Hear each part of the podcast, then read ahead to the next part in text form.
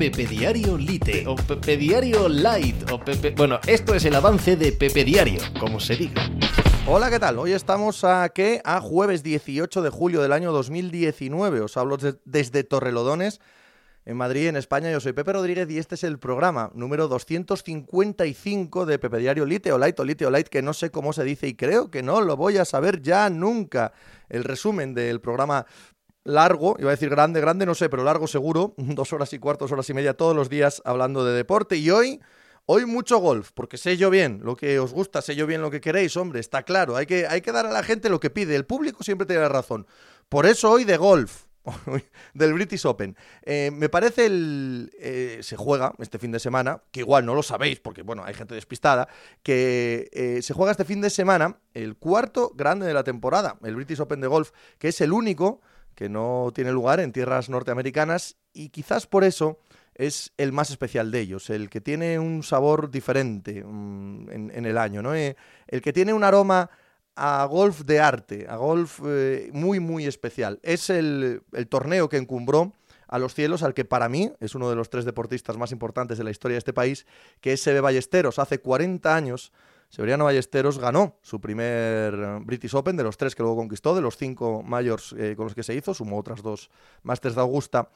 Desde el parking del, eh, del, hoyo 18, la salida del 18 no fue buena, se fue la bola entre los coches y en vez de dropar o de perder un golpe o tal, dijo, tiro desde aquí. Y desde ahí la puso en green, Verdi, torneo. Se ve, adiós, se ve es probable que en España Sebe sea un personaje mm, importantísimo y que aún así esté infravalorado, que no se le considere como se le considera fuera de España. Es una de las mayores leyendas de la historia de uno de los deportes más seguidos del mundo, aunque no lo parezca, como es el golf. Pero no os preocupéis, porque aparte de hablar mucho del British Open, de que se juega en Irlanda del Norte, también es importante esto. Eh, desde los años 50 del siglo XX no se jugaba un British Open en Irlanda del Norte y uno de los máximos favoritos, Rory McIlroy, es de allí. Eh, está bien que el mundo sea un lugar cada vez menos violento, ¿verdad?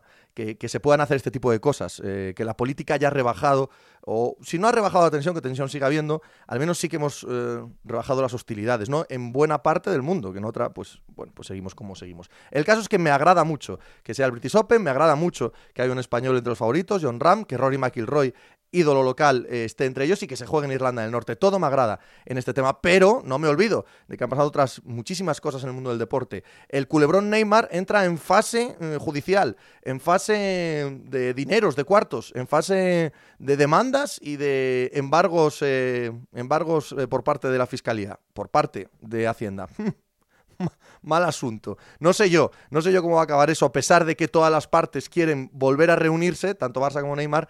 Hombre, antes habrá que arreglar este tema de los cuartos, ¿no? Me da a mí la sensación. Hemos hablado de cómo la clase media de la Premier League, el West Ham, el Aston Villa, el, eh, no sé, el Leicester, el Everton, están teniendo un verano realmente importante en lo que a fichaje se refiere, ¿no? Hemos hablado de eso un rato, hemos hablado de que los Oklahoma City Thunder se han visto encerrados en su propia eh, trampa, en su propio laberinto y van a tener que quedarse, o eso parece con Chris Paul. ¿Por qué? Porque si no, no sé yo por qué filtran a la prensa esto de, no, si estamos contentos con él, si podemos ser contendientes con él.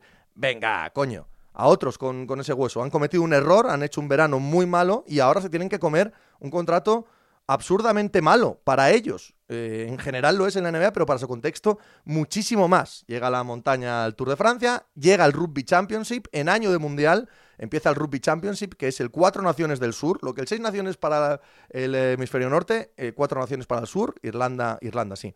En Nueva Zelanda, Australia, Sudáfrica y Argentina disputan este torneo, hemos hablado de eso. Hemos hablado también de que empiezan los training camp de la NFL, al fin vuelve la actividad en la NFL, hemos hablado de los Indianapolis Colts, de sus opciones para este año, y yo creo que con eso queda la cosa más o menos en el sitio. Podéis escucharlo en pepediario.com, vais allí siete días gratis. Si consigo convenceros de que esto forme parte de vuestra rutina diaria, os cobro tres euros al mes. ¿Por qué? Porque quiero seguir haciendo esto el máximo tiempo posible y solo lo conseguiré si me lo pagáis. ¡Hala! Hice hacer algo por ahí.